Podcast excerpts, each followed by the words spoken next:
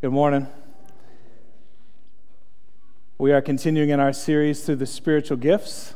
And uh, today we're starting a kind of like a mini series, actually, of two weeks on the gift of prophecy. The gift of prophecy. So, uh, if you would turn in your Bibles to 1 Corinthians chapter 14. 1 Corinthians chapter 14. And while you're turning there, uh, I wanted to give you a little bit of data Barna Research, which is a, a well known, well respected um, um, religious research firm that's uh, polling Christianity, other religions, and, and seeking to understand what's going on in the church, um, ha- recently had a poll regarding spiritual gifts. And here's the stat 81% of practicing Christians believe that God has given them certain gifts and talents to use for His glory. 81%. So look down the row. If you got 10 people on the row, eight of you believe that. Here's the second half of the stat. But only 52% feel like they are aware of what those specific gifts and talents are. And as a leadership team, Dennis and I were thinking about how, appropriate that we're doing a series on spiritual gifts. If eight out of 10 believers believe, yes, I am gifted, I have talents and abilities God has given me to use for His glory and for the kingdom, and only half of the church actually understands what those are in their specific life. So I want to encourage us today with a specific gift and I'm going to make some bold statements about it, but based in Scripture. If you're here and you don't know what your gift is, let me just submit something to you. Paul has said, and the Scriptures say, we are to earnestly desire and pursue gifts. And if you're going to pursue one, if you had to pick, if you were going to say, I'm going to go after this one above them all, or if you're a part of 50% of the church that goes, I don't know what my gift is, the Bible actually says you should pursue one gift specifically and above all others. So if you're in the room right now and you don't know what your gift is, I want to submit to you that you pursue this specific gift because that's what the Bible tells you to do. Amen. Now, don't ignore what God may be doing otherwise. But I want to encourage you this morning. There is at least one gift that we are commanded to pursue above all others, and it is the gift of prophecy. Now, as soon as I say that word, a lot of things start entering the brain. So, you talking about Old Testament prophets? You talking about doomsday prophets that say when the world is coming to an end? What's he talking about? Well, that's the goal of this message this morning. It's a two part message. Today, we're looking at the biblical foundation for the gift of prophecy. What, what is this thing in the new covenant? And then next week, we're going to look at prophecy in practice. What, what would this actually look like? How would we pursue this as individuals in the church? So, biblical foundation today. Next week, we will look at prophecy in practice. As a reminder of the theme verse for this series, it's 1 Corinthians 14, verse 1, which I'll be tackling today. Paul says two imperative commands. Number one, pursue love. And number two, earnestly desire spiritual gifts, especially that you may prophesy. Goals of the series we want to lay biblical foundation for the use of the gifts at MCC. We want to empower MCC to fan into flame. That's Paul's language to Timothy to fan into flame her gifts as a church, to encourage MCC to earnestly desire more gifts, and to release MCC members to use their gifts for building up the church and advancing the gospel. And apparently, statistically speaking, only half of you know what your gifts are. So we've got some work to do, right?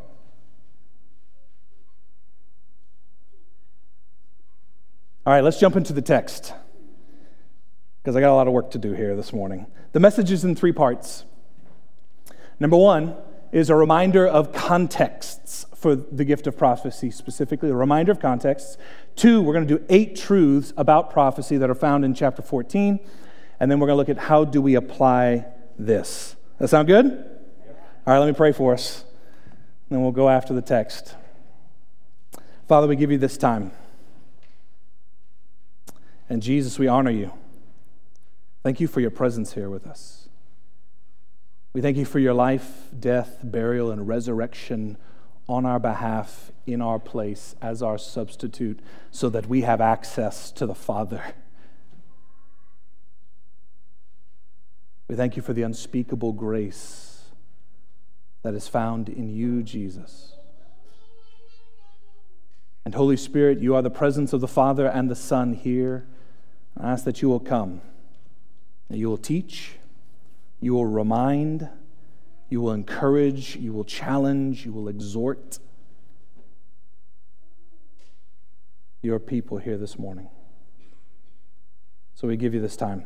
And it's in Jesus' name we pray. Amen. Okay, part one reminder of context and contexts. There are two contexts that I want to just briefly walk through. Number one is the global context, that's the biblical theological context for prophecy. There's a thread, and I've talked about this in previous message, but I just want to remind us of this. There's a biblical theological context for prophecy, and then secondly, there's a local context in a church in Corinth that Paul is specifically talking to a specific church. And so we want to examine that context as well. So, two contexts, just as a reminder, and then that will help us as we go into the text. So, first, the global biblical theological context for prophecy is this prophecy is linked to the presence of the Holy Spirit. Prophecy is linked, it is connected to the presence of the Holy Spirit. Uh, we see this the first time that the word prophecy is used to prophesy, the verb to prophesy, is in Numbers chapter 11. Now, people are called prophets earlier. Abraham is called a prophet, others are called prophets. But the first time that the verb to prophesy is used is Numbers chapter 11. And in this story, Moses is told by Yahweh, God says to Moses, Listen, I want you to appoint 70 elders to help you in this ministry of leading my people. And he says something very specifically to him. He says, Gather for me 70 men of the elders, and I will come down. This is God speaking. I will come down and I will talk with you there. This is the tent of meeting. And I will take some of the spirit that is on you, Moses, and I will put it on these 70. That's what he says. I will take some of the spirit that's on you, I will put it on these 70, and they will bear the burden of the people with you so that you will not bear it alone later in that chapter. So Moses went out and he gathered these elders and he told the people what was going to happen. He gathered the 70 men of the elders. The Lord came down in the cloud, symbolizing the presence of God, the Shekinah glory, came down in the cloud and placed them in the tent. Then the Lord came down and spoke to him, took some of the spirit that was on him, that is Moses. He put it on the 70 elders, and this is what the Bible says. And as soon as the spirit rested on them, they prophesied.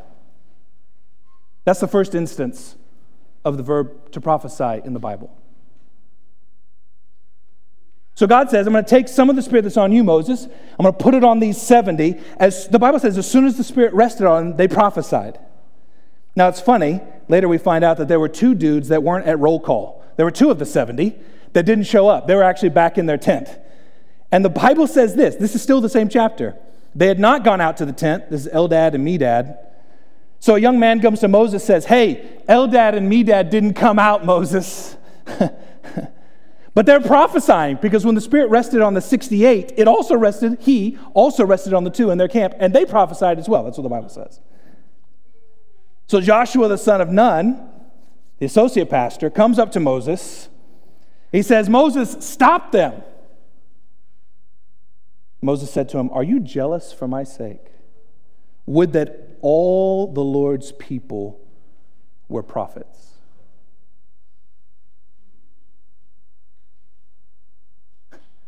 I wish that all the Lord's people were prophets.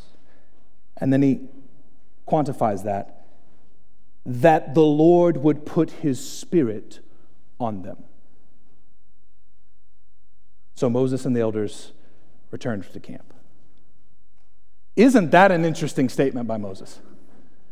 So, why are you jealous that these other people are prophesying and have the Spirit on them? I wish that everybody had the Spirit on them. I wish that everybody could experience face to face fellowship with the Creator of the universe. Moses, I wish everybody would have the Spirit, and I wish they would all prophesy.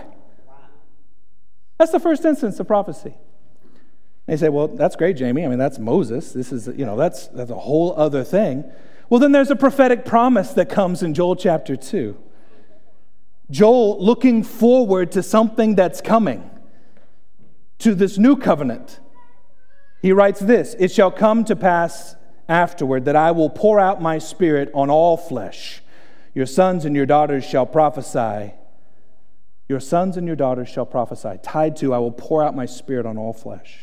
Your old men shall dream dreams, your young men shall see visions. Even on male and female servants in those days, I will pour out my spirit. Moses was looking ahead to something that was coming where there was a liberal distribution of the Spirit of God. And he saw it as, I wish they would all prophesy. Then Joel says, There's coming a day I'm going to pour out my spirit. Young men, old men, young women, old women are going to be able to prophesy because the spirit will be poured out on them. That's what the text says. Then we have the fulfillment at Pentecost. This is Acts 2, verse 17 to 18. The spirit is poured out, the church is birthed. People are going, What is going on here? Peter stands up and says, What's happened here is a fulfillment of what Joel said that I just read in Joel chapter 2. And look what he adds at the end.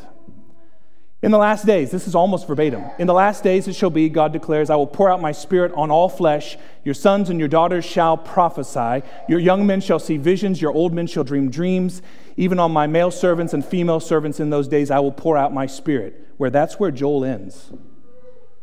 And then Peter just adds on to it. Everybody read it together. And they shall prophesy. Are y'all seeing the text? I just want to just want to make sure that we're, we're grounded in what the word says. A benefit of the new covenant is the indwelling presence of God Himself, the third member of the Trinity, the Holy Spirit. God is one God, three persons Father, Son, and Spirit. A benefit of the life of grace by grace through faith in Christ on the cross. The benefit is the indwelling presence of God. And that comes with it the ability to hear God and prophesy. So let's look at the local context. Let's look at the Corinthian context. So we have Corinth, we have a church in Corinth. Paul is writing now to this church. A couple of things that you need to know about this church. This church is young, they are immature, they are doctrinally heretical, especially when they're thinking about the resurrection of the dead. They are highly gifted, one of the most supernaturally gifted churches that we know about based off of the texts of the canon. Highly gifted and also highly abusive towards one another and prone to excess in their community. And we know from context of chapter 14 that some of that has to do with the gift of tongues. We're going to get to it in a second. So follow me. Paul is talking to a church that's young, immature, theologically in error, highly gifted, and abusing one another. Probably abusing the gift of prophecy, probably abusing the gift of tongues. And what does Paul say to this young, immature church? Does he say, listen, stop abusing one another, stop being prone to excess, let's just back away from this whole spiritual gift thing? Let's just, let's stop doing that. Let's, let's be cautious. Let's be safe. Let's just back off of all this stuff. Is that what Paul says? Paul says, pursue love and earnestly. He tells a church that was using gifts probably more than any other church and abusing one another pursue these gifts more, just do it in love. That's 1 Corinthians 13, which is what Dennis talked about last week. Do it in the context of love. Be mature. If you're going to prophesy, prophesy in love. But pursue these gifts. So, chapter 12, he says, Gifts are varied and good. Chapter 13, you should use these in love. Don't abuse one another. And then chapter 14, here's an example of what mature gifts, what it would look like. And he uses the example of prophecy and tongues. So that's where we jump into the text. So let's look at it. 1 Corinthians 14. I'm going to read this chapter And I, I'm acknowledging the fact that Dennis is going to um, Dennis is going to look at the tongues piece in two weeks. So I'll say some here, but um, I won't, I'm not going to address it. I don't want to steal his thunder in two weeks. But it's hard because he's talking about prophecy and tongues together. So, anyway. All right, 1 Corinthians 14. To this immature, arrogant, gifted church, Paul writes Pursue love and earnestly desire the spiritual gifts, especially that you may prophesy. For one who speaks in a tongue speaks not to men, but to God. For no one understands him, but he utters mysteries in the Spirit. On the other hand, the one who prophesies speaks to people for their upbuilding and encouragement and consolation. The one who speaks in a tongue builds up himself but the one who prophesies builds up the church. Now, I want you all to speak in tongues, but even more to prophesy. The one who prophesies is greater than the one who speaks in tongues, unless someone interprets, so that the church may be built up. Now, brothers, if I come to you speaking in tongues, how will, I be, how will I benefit you unless I bring you some revelation or knowledge or prophecy or teaching? If even lifeless instruments, such as the flute or the harp, do not give distinct notes, how will anyone know what is played? And if the bugle gives an indistinct sound, who will get ready for battle? So with yourselves, if with your tongue you utter speech that is not intelligible, how will anyone know what is said? For you will be speaking into the air. There are doubtless many different languages in the world, and none is without meaning. But if I do not know the meaning of the language, I will be a foreigner to the speaker, and the speaker a foreigner to me. So, with yourselves, since you are eager for manifestations of the Spirit, strive to excel in building up the church. Therefore, one who speaks in a tongue should pray for the power to interpret that tongue. For if I pray in a tongue, my spirit prays, but my mind is unfruitful. What am I to do? I will pray with my spirit, but I will also pray with my mind. I will sing praise with my spirit, but I will also sing with my mind. Otherwise, if you give thanks with your spirit, how can anyone in the position of an outsider say amen to your thanksgiving when he does not know what you are saying? For you may be giving thanks well enough, but the other person is not being built up. Do you notice all this language of built up? Said it like six times already. I thank God that I speak in tongues more than all of you. Now, that's funny for the author of the book of Romans, one of the greatest theological minds ever. I thank God that I speak in tongues more than all of you. Nevertheless, in church, I would rather speak five words with my mind in order to instruct others than 10,000 words in a tongue. Brothers, do not be children in your thinking. Be infants in evil, but in your thinking be mature. In the law it is written, By people of strange tongues and by the lips of foreigners will I speak to this people, and even then they will not listen to me, says the Lord. Thus, tongues are a sign not for the believer, but for unbelievers, while prophecy is a sign not for unbelievers, but for believers. If therefore the whole church comes together and you all speak in tongues, and outsiders or unbelievers enters, will they not say that you are out of your minds? But if all prophesy, everybody say all prophesy. But if all prophesy, just want to make sure that we're seeing the text. But if all prophesy, and an unbeliever or an outsider enters, he is convicted by all. He is called to account by all. The secrets of his heart are disclosed, and so falling on his face, he will worship God and declare that God is really among you. So, what then, brothers? When you come together, each one has a hymn, a lesson, a revelation, a tongue or an interpretation. Let all things be done for, guess what? Building up. If anyone speaks in a tongue, let there be only two or at most three, and each in turn, and let someone interpret. But if there is no one to interpret, let each of them keep silent in church and speak to himself and to God. Let two or three prophets speak, and let the others weigh what is said. If a revelation is made to another sitting there, let the first be silent, for you can all prophesy. Somebody say, all prophesy. For you can all prophesy one by one, so that all may learn and all be encouraged, and the spirits of prophets are subject to prophets, for God is not a God of confusion. As in all the churches of the saints, the women should keep silent in the churches, for they are permitted not to speak. They are not permitted to speak, but should be in submission, as the law also says. If there's anything they desire to learn, let them ask their husbands at home, for it is shameful for a woman to speak in church. Or was it from you that the word of God came, or are you the only ones it has reached? If anyone thinks that he is a prophet or spiritual, he should acknowledge that the things I am writing to you are a command of the Lord. That verse is really important. Let me read it again. Verse 37 If anyone thinks that he is a prophet or spiritual, he should acknowledge that the things I am writing to you are a command of the Lord. If anyone does not recognize this, he is not recognized. So, my brothers, earnestly desire to prophesy, and do not forbid speaking in tongues, but all things should be done decently and in order. So that's the text. I'm obviously not going to address all of this. And some of you may be asking, he just read a text that says something about women? Yes, we will address that. We will address that. Okay, so eight things about prophecy, and I'm going to move through these pretty quickly.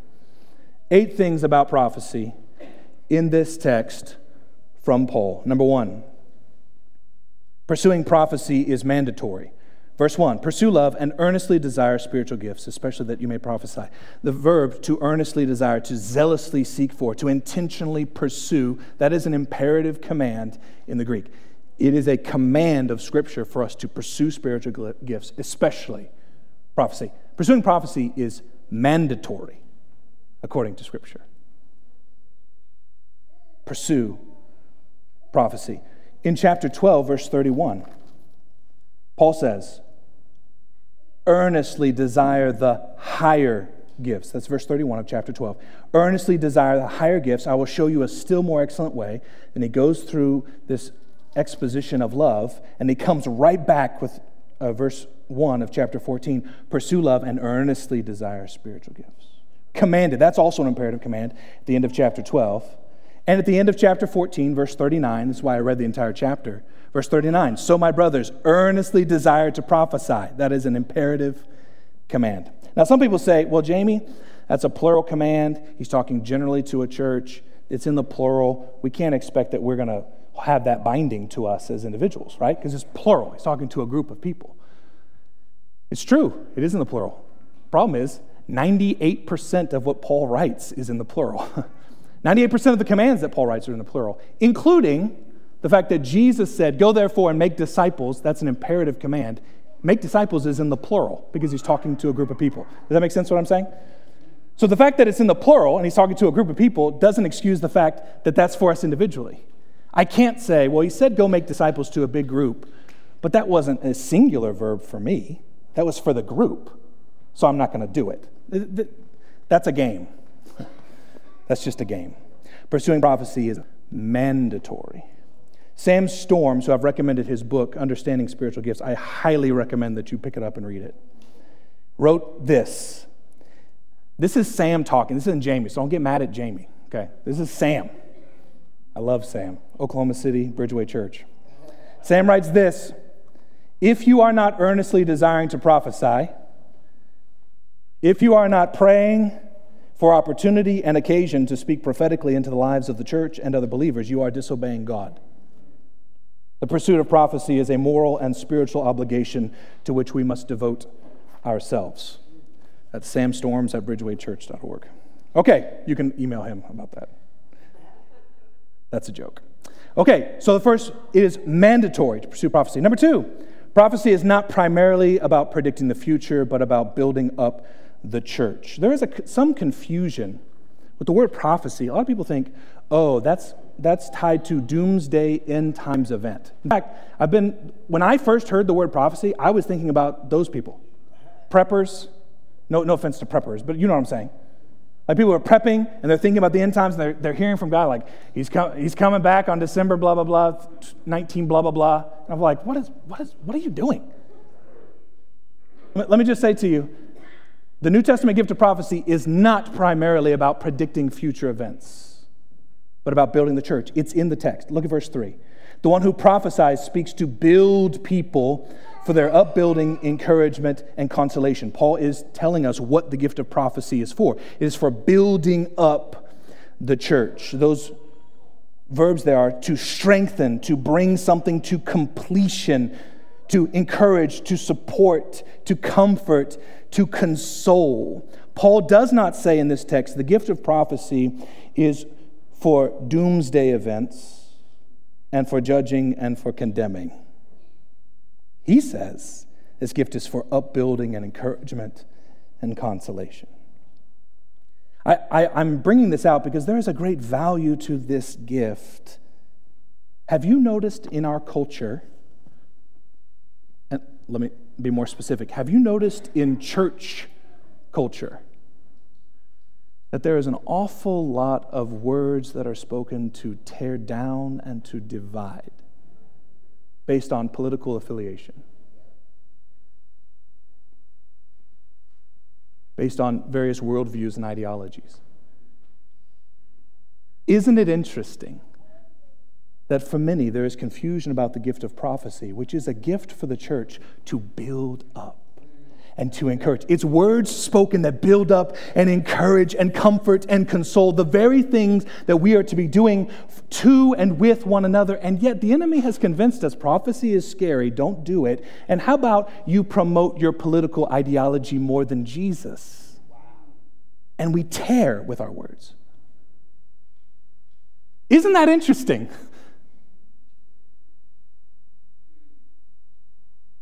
If the worst thing that happens from a sermon like this is we pursue speaking words that build one another up, that's a win.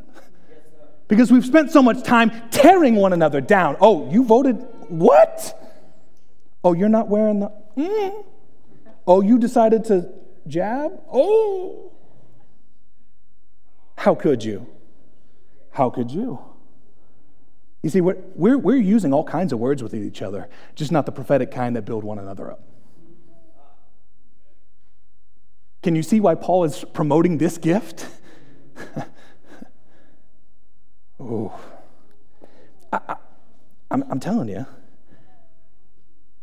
I think if the church really took seriously hearing what God is saying and speaking words that build one another up, it would change our city. Thirdly, ordinary people can prophesy. I've approached this, I've, I've really spent time already talking about that, looking at the biblical narrative. But I brought it up a couple of times. Remember verse 24. But if all prophesy and an unbeliever enters, then he says later in verse 31, but you can all prophesy one by one. Ordinary people can prophesy.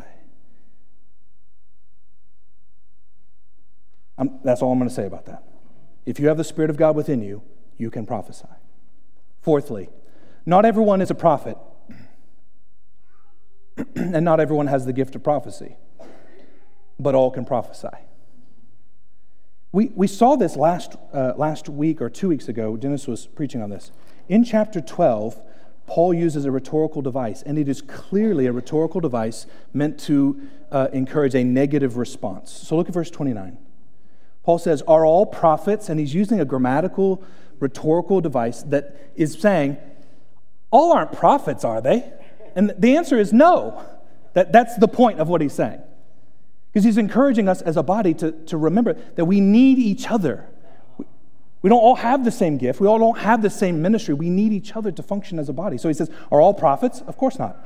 Are all teachers? No. Do all work miracles? No. Do, do all possess gifts of healing? No. Do all speak with tongues? No. Do all interpret? No but earnestly desire the higher gift. So it's clear not all people are prophets, and not all people have the gift of prophecy. Now you may say, well, that, that doesn't square. That doesn't, that doesn't make sense, Jamie. How could you prophesy and not have the gift of prophecy? Or how could you prophesy and not be a prophet? That, those don't seem to jive or make sense. Well, I think about it this way. One, we have the biblical narrative that's talking about when the Spirit is poured out, you all prophesy. but also, if we think about other gifts, like let's say the gift of serving. If I say, you know what, I don't have the gift of serving, I'm not going to serve in my church. It's not my gift. Not my gift. I don't have the gift of giving, so you better believe I'm not giving because I don't have the gift. Of giving. No, listen, listen, Great Commission, that's one thing. It's in the plural. And it's the Great Commission. So I don't have the gift of evangelism. I don't have that gift. No one laid hands. I don't have that gift. So I'm not going to share the gospel. Are y'all seeing, are you seeing the logic here? So all may prophesy, but not everyone has the gift of prophecy. And you say, well, what's the difference? Well, I would say that someone who has the gift of prophecy is someone that is functioning at a level where we can all prophesy, but there's some people who are gifted in such a way that they when they begin to prophesy, the Lord is really there with them. Just, just like when you have someone who has the gift of serving, you're like, dude, that's something supernatural. There's a manifestation of the Spirit happening right here with this person who's serving. And then a prophet is speaking at some sort of congregationally acknowledged position or some sort of something where people are saying this person is a prophet. They have the gift of prophecy and they have functioned in such a way that we as a congregation and elders are saying this person is functioning as a prophet in our midst. So i would see i would see distinctions there. All may prophesy. Some have the gift of prophecy and then some are actual prophets. Does that make sense? There's a lot of questions there but we'll have to get to them later. I need to keep moving. Okay which one am i on? Fifth Prophecy comes by revelation from God. Verse 30 of chapter 14. Paul writes, if a revelation is made to one sitting there, let the first be silent. So he's talking about prophecy, he's talking about order in the church. Verse 29 says, Let two or three prophets speak, let the others weigh what is said. If a revelation is made to another sitting there, let the first be silent, for you can all prophesy one by one, so that you can learn. So prophecy is the way Peter's describing it. Peter, Paul is describing it. Is that we're, we're sitting in a congregation, probably some sort of small house group group in Corinth. Sitting, and the Lord drops something, a revelation, into the mind of one of the individuals sitting there. That, that's, how, that's the initiation. Something is about to happen that's prophetic. Is that God actually drops it into the mind. A revelation comes, drops into the mind of one of the folks that is there, and the be- person begins to speak. Now, prophecy is three parts to it. One, revelation. We'll get to this more next week. Revelation, so God brings something to mind. Two, interpretation, which is what is that thing that just dropped in my mind? What does that mean? I don't know that. You know? You're, you're trying to interpret what's, what's in your mind that the Lord has brought to your mind. And then application, which is what do I do with this? What do I say about this? By the way, that's true of, of Scripture too. Did you know that? That we have the scriptures, we come to it, and we need to interpret what it says, and we need to apply it. So there's some, there's some sort of understanding of God brings some sort of revelation to my mind, then I'm interpreting what this is, and then I'm applying it. That's what prophecy is. Now, some of you are about to get really nervous because of something I said, and I'm about, I'm about to answer it. But let me define prophecy. Prophecy is a human report of something God has brought to mind. That's Wayne Grudem's definition. A human report of something that God has brought to mind. Human report of something God has brought to mind. Because some of you right now are saying, Jamie, you start talking about revelation. You start talking about scripture as revelation, that makes, that makes me a little nervous because it sounds like what you're saying is that when God speaks something, that is authoritative, just like scripture. Let me assure you, it is not authoritative for our lives. And that's one of the really interesting things that happens with prophecy is that people who are gifted in this area will begin to say things like, Thus saith the Lord, and God has said, and implying that if we don't obey what they're saying, that somehow we are disobeying God. Let me tell you right now, that is not the gift of prophecy. That is an abuse. And I'll show it to you in the text. Yeah. It's in the text. Let me just say one other thing. Because the reason I, I, bring up these objections is because I feel them. I grew up in a cessationist, word based group, so I feel these objections. I can feel them on me. and there's, there's, there's, a, there's a part, because I've heard this stuff. I've heard prophetic people being like, this is what God says. And it's almost like you can't, you can't test it, you can't challenge it, you can't question it. And that drives me, I mean, I can feel the, because that is not biblical prophecy. Because revelation, yes, that's coming from God. But our interpretation, our application of something is severely flawed. In fact, the Bible says we prophesy in part. It's chapter 13. Dennis talked about it. We prophesy in part. We know in part. That means if I think I'm hearing something from God, I, I actually don't know. It's not, it's not authoritative, sure words from God. I actually don't know. So I need to have a little bit of humility to go, I, I think this may be from God. It may not be, but I'm going to submit it to you. Because it could be infallible. Leads us to the sixth one prophecies can be wrong and must be tested. Look verse 29 of chapter 14. Paul writes, Let two or three prophets speak, and let the others weigh what is said. Let the others weigh what is said. The verb to weigh means to judge, to test, to evaluate. Why would Paul be implying that we should be weighing, testing, and evaluating something that is authoritative scripture?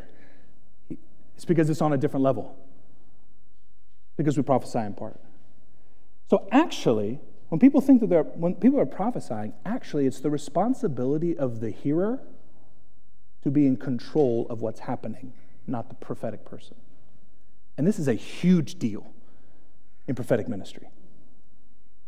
If you think that you are giving a word of prophecy to someone else, you have zero control over the situation. You're actually speaking and now it is the hearer and the community of faith that tests and weighs and decides whether what you have said is true or not. Are y'all hearing what I'm saying? Because that's, that's a problem in the charismatic community. Well, no, God said. No, but the problem is the community gets to judge whether God said or not. But I'm a prophet. Well, actually, but the community gets to judge whether you're a prophet or not. But no, I'm pretty sure he said it to me. That's fine. But the community, the family, the elders get to decide whether that's from God or not. Are y'all seeing the distinction? I'm trying to, I'm trying to press this point. Because I've seen a despising of prophecy because we have allowed people to speak in such a way that they act like they are speaking authoritatively for God. You're actually not in New Testament prophecy. It is the community that has authority to say whether what you have said is from God or not. And that is a fundamentally significant difference between what people say about being prophets and what the New Testament teaches about being prophets. Does that make sense? I'm just, I'm pressing this point because it's very important that we understand.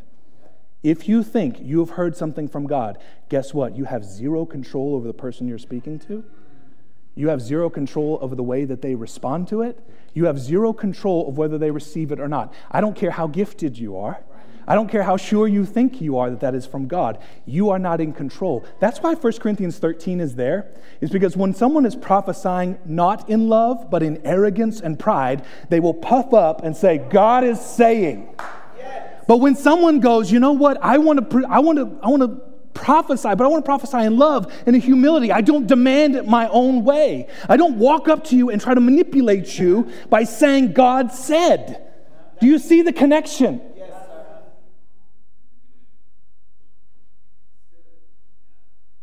Prophetic people are servants. I think this is from the Lord. I'm not sure, but I'm submitting it to you. You get to do whatever you want with it. That is the best way to prophesy. But unfortunately, many have come to despise prophecy because they see prophets with big chests that like to be seen and to manipulating to control. Fruit of the Spirit. Okay, how do we test these? Number seven, prophecies yield to Scripture, verse 36 and 37. I pointed this out when we were reading through. Paul says something really interesting. He's claiming his own authoritative speech. So, Paul is understanding that what he's writing has the authority and the command of Scripture. Paul, in some way, was understanding that this letter to the Corinthians wasn't just some letter inspired by him, it was inspired by the living God. It was going to be canonical, authoritative, all sufficient Scripture. That's how Paul understood what he was writing. And he's like, Listen, jokers, he didn't say that, but you know what I'm saying. Was it from you that the word of God came? Or are you the only ones it has reached? If anyone thinks he's a prophet or spiritual, he should acknowledge that the things I am writing to you are a command of the Lord. Follow me. Prophetic ministry yields to the authoritative, all sufficient scriptures. So, that whole issue of weighing and testing, he says, let two or three speak, and then let the others weigh and test it and evaluate it. That's why it's so important to know the word, because when people start saying, I think the Lord is saying this, well, if you don't know the word, you can't test what's being said. So it yields to the word. So if someone says blah, blah, blah, blah, blah, and it does not match scripture, then I'm saying, I'm sorry, that's not. I don't care how gifted you are. That's not.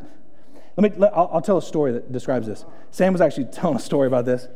There was, he was in, um, Sam Storms served with Mike Bickle at Kansas City Vineyard that uh, then became IHOP in Kansas City, International House of Prayer. He was on staff, he was a teaching pastor. And uh, a very prophetic, strongly prophetic woman came and spoke and gave a word to the entire church. And this is what roughly what she said. Um, she said, I just feel like right now that God is really lonely and he desires friendship with us and intimacy with us. Sam sat there. Uh huh. If we know systematic theology, God is not lonely. He has eternally existed as Father, Son, and Holy Spirit. He is not lonely. He doesn't need us. So he sat there, and, and they called the woman aside later. And, and what I love about this is he also was honoring. All of this is an honor. And he came to the woman and he said, Listen, what you said, we, we really appreciate you sharing what you said. I, have a sense that maybe what you were trying to communicate is that God really wants to be with us. He loves us and desires us. That's the heart of what you said. But when you said that He's lonely, really, that's not what Scripture teaches. And she was like, Actually, you know what? She received the correction. Yeah. She goes, You know? That was my heart. I just spoke that because I just got caught up and I spoke this thing that was actually not what the Lord was saying. Are y'all seeing that, that interplay? But there was honor between the two of them because people who know the word are, are listening and going, I want to receive what you're saying. I want to test it, weigh it, judge it. And then I'm going to take you aside and I'm going to say, I feel like, and it was elders that were around her and said, I feel like that this doesn't match what Scripture says. And she received it. So do you see that interplay? I think that's beautiful.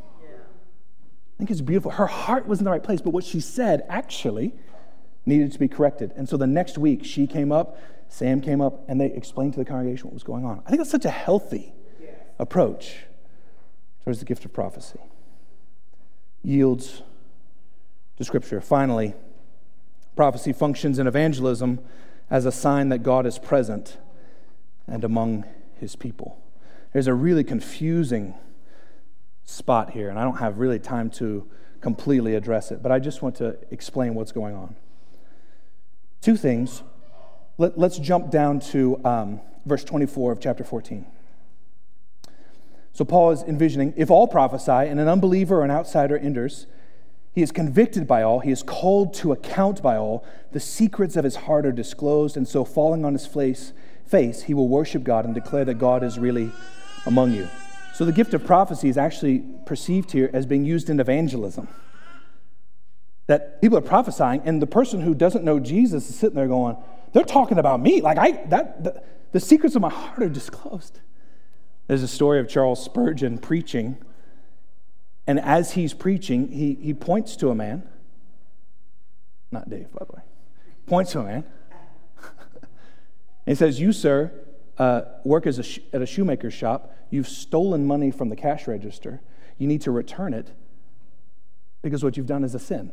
And the guy is like, and actually Spurgeon doesn't even, doesn't even realize he's point, he's just saying it. He's prophesying. they they've recorded that guy as going home, returning the money, and the next Sunday is like, do I go back up there? I mean, what if this guy points out more sin in my life? Like, what is happening? What should I do? And he feels led to go, so he goes to church. And he encounters Jesus and comes to faith in Christ. And, and history tells us that happened to Spurgeon all the time. He would just be, he would be saying that and pointing at somebody, not, not like looking at them, but just pointing, saying something. And people are coming to faith because the secrets of their hearts are being disclosed. Do you see? See how beautiful. Now, this whole sign issue He says in here, very strangely about tongues and prophecy. Verse 20, 21. By people of strange tongues and by the lips of foreigners will I speak to this people, and even then they will not listen to me, says the Lord. Thus, tongues are a sign not for believers, but for unbelievers, while prophecy is a sign not for unbelievers, but for believers. It's a really confusing phrase, but so if you're thinking about where this original text come for, comes from, he's talking about the Babylonians coming and it being judgment against the people of Israel, the people of Judah. And the prophecy is such that when you hear people of foreign languages, a language you don't understand, that is a sign of judgment against you. He's talking about the people of God. He's saying, You haven't obeyed me. So when you hear people speaking in a language you don't understand, understand this is judgment against you. That's what he's referring to. So what he's saying is, when an unbeliever walks in who needs Jesus, who needs to understand the gospel, who needs intelligible speech. and everybody is talking in tongues and they don't understand what they're saying, that's a sign of judgment against this person because that person can't come to faith in Christ because there's nothing intelligible about what's happening. Does that make sense? So it's a negative sign for unbelievers. If there's just tongues all over the place and an unbeliever walks in, they need to hear the content of the gospel. Then he says, it's a sign, prophecy then is a sign for believers. It's a positive sign, so a negative sign for tongue for tongues is negative for unbelievers. Prophecy is positive sign for believers because when, when we're gathered here and then someone speaks and an unbeliever comes to faith, what does that do to the body? We're so built up, we're like, God is here, God is present. This is a sign that God is moving in our midst, that prophecy is moving. So that's an explanation. It's a really weird passage, but that's an explanation of what's going on there. It's a sign for us that God is in our midst and God is moving. Okay. Whew. That's a lot. I want to do something. Sam Treese, would you come up here? Would you welcome Sam Treese?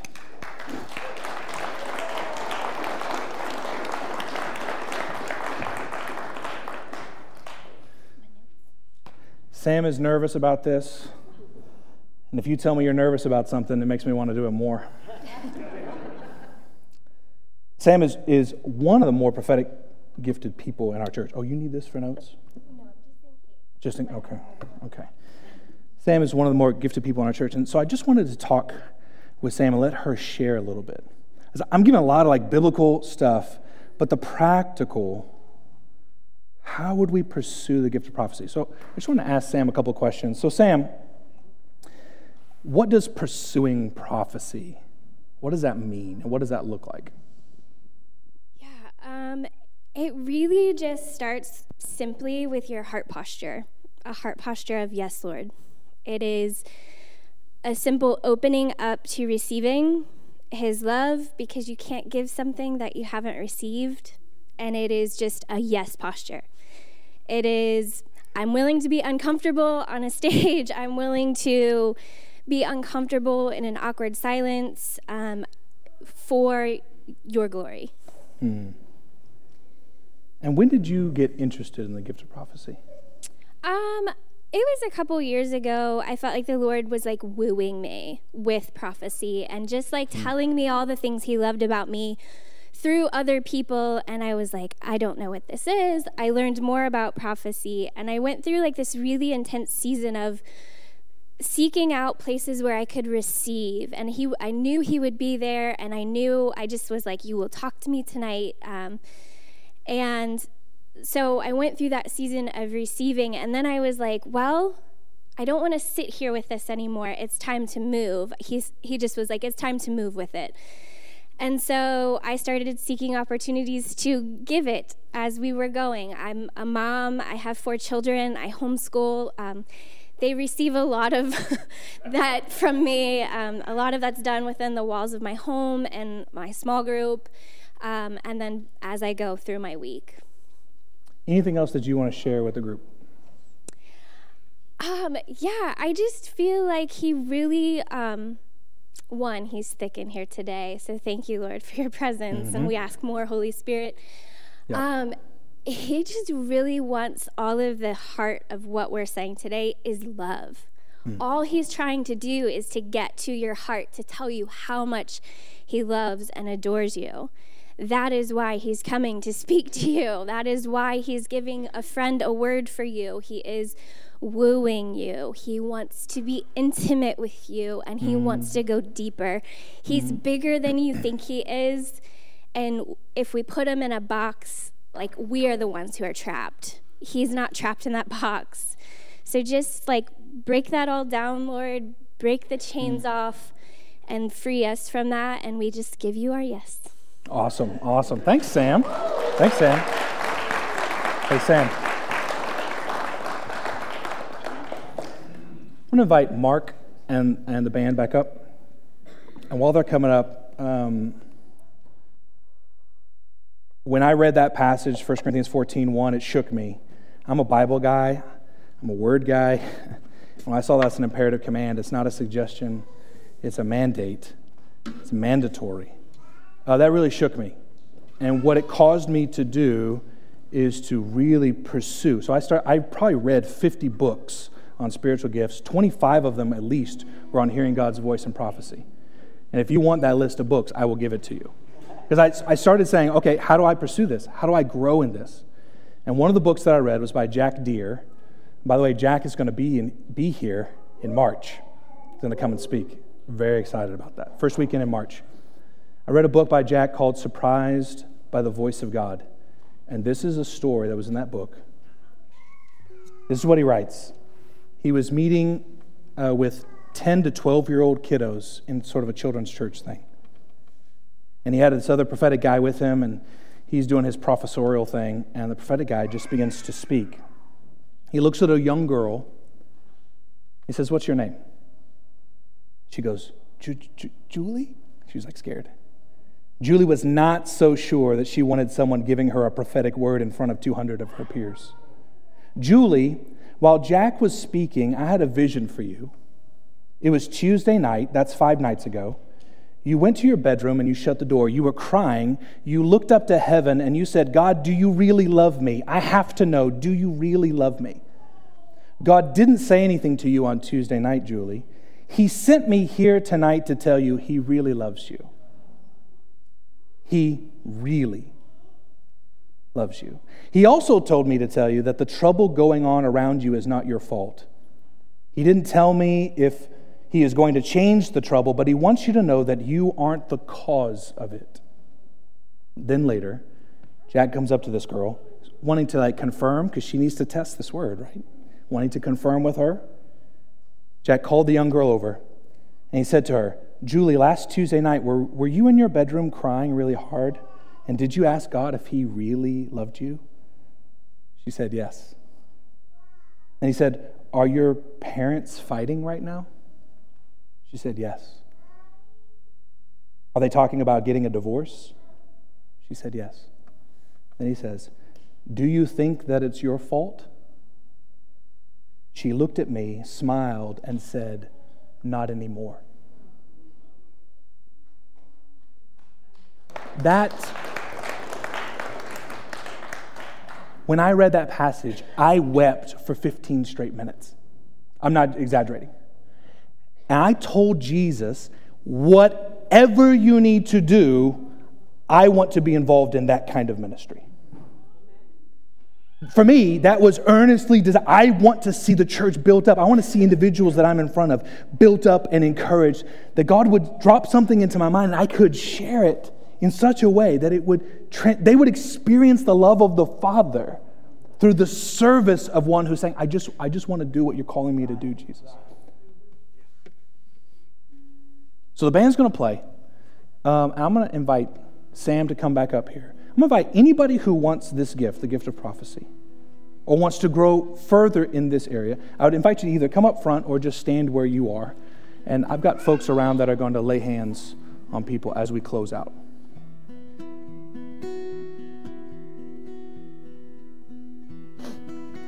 So if that's you and you want this gift, want to grow in this gift, just stand right where you are and we'll have individuals come and just lay hands on you.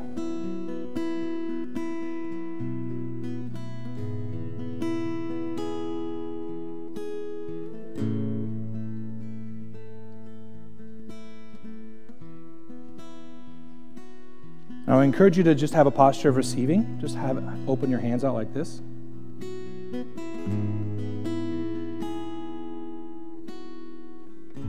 And just ask the Lord. Just ask the Lord that He would give you this gift. He would help you to understand it. Help you to under, walk in it.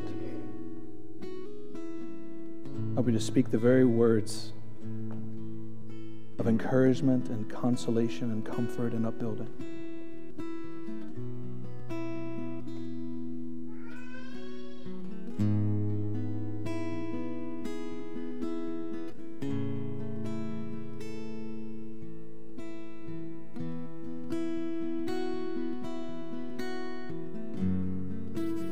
Bless these, my brothers and sisters. I ask, Holy Spirit, that you will come and rest on them. I ask, Holy Spirit, for these that are, are asking, ask, Spirit, would you give them the gift of prophecy? I bless you with ears to hear Jesus more clearly than you have heard him before.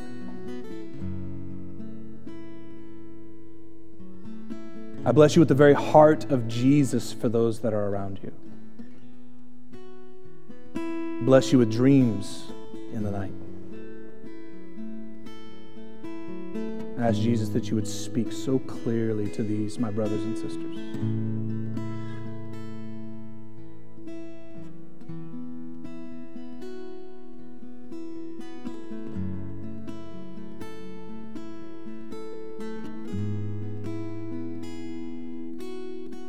Father, I ask for our church family, I ask that this will be the place, be a place that speaks with humble hearts, that speaks what you are showing for the building and consolation and encouragement of this body.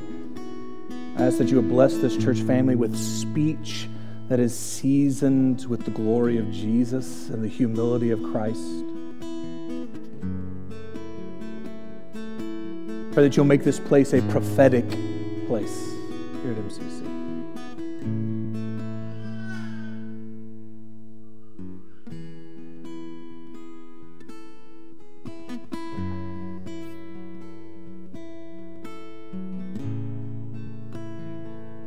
And I bless you with courage courage to approach and to speak what you're hearing.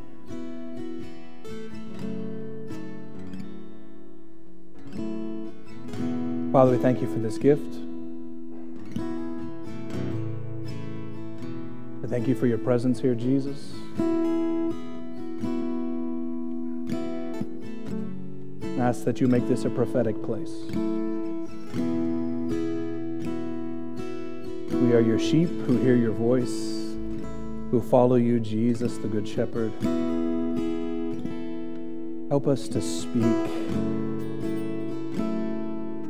in such ways that reflect and honor you, that build up and do not tear down.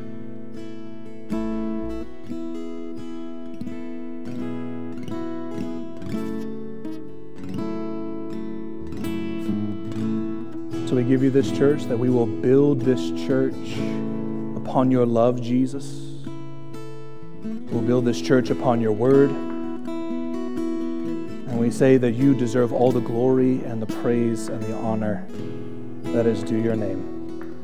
And all God's people said, Amen. If you're still receiving, feel free to receive, but if not, you are dismissed. Be at peace. Be at peace. You are dismissed.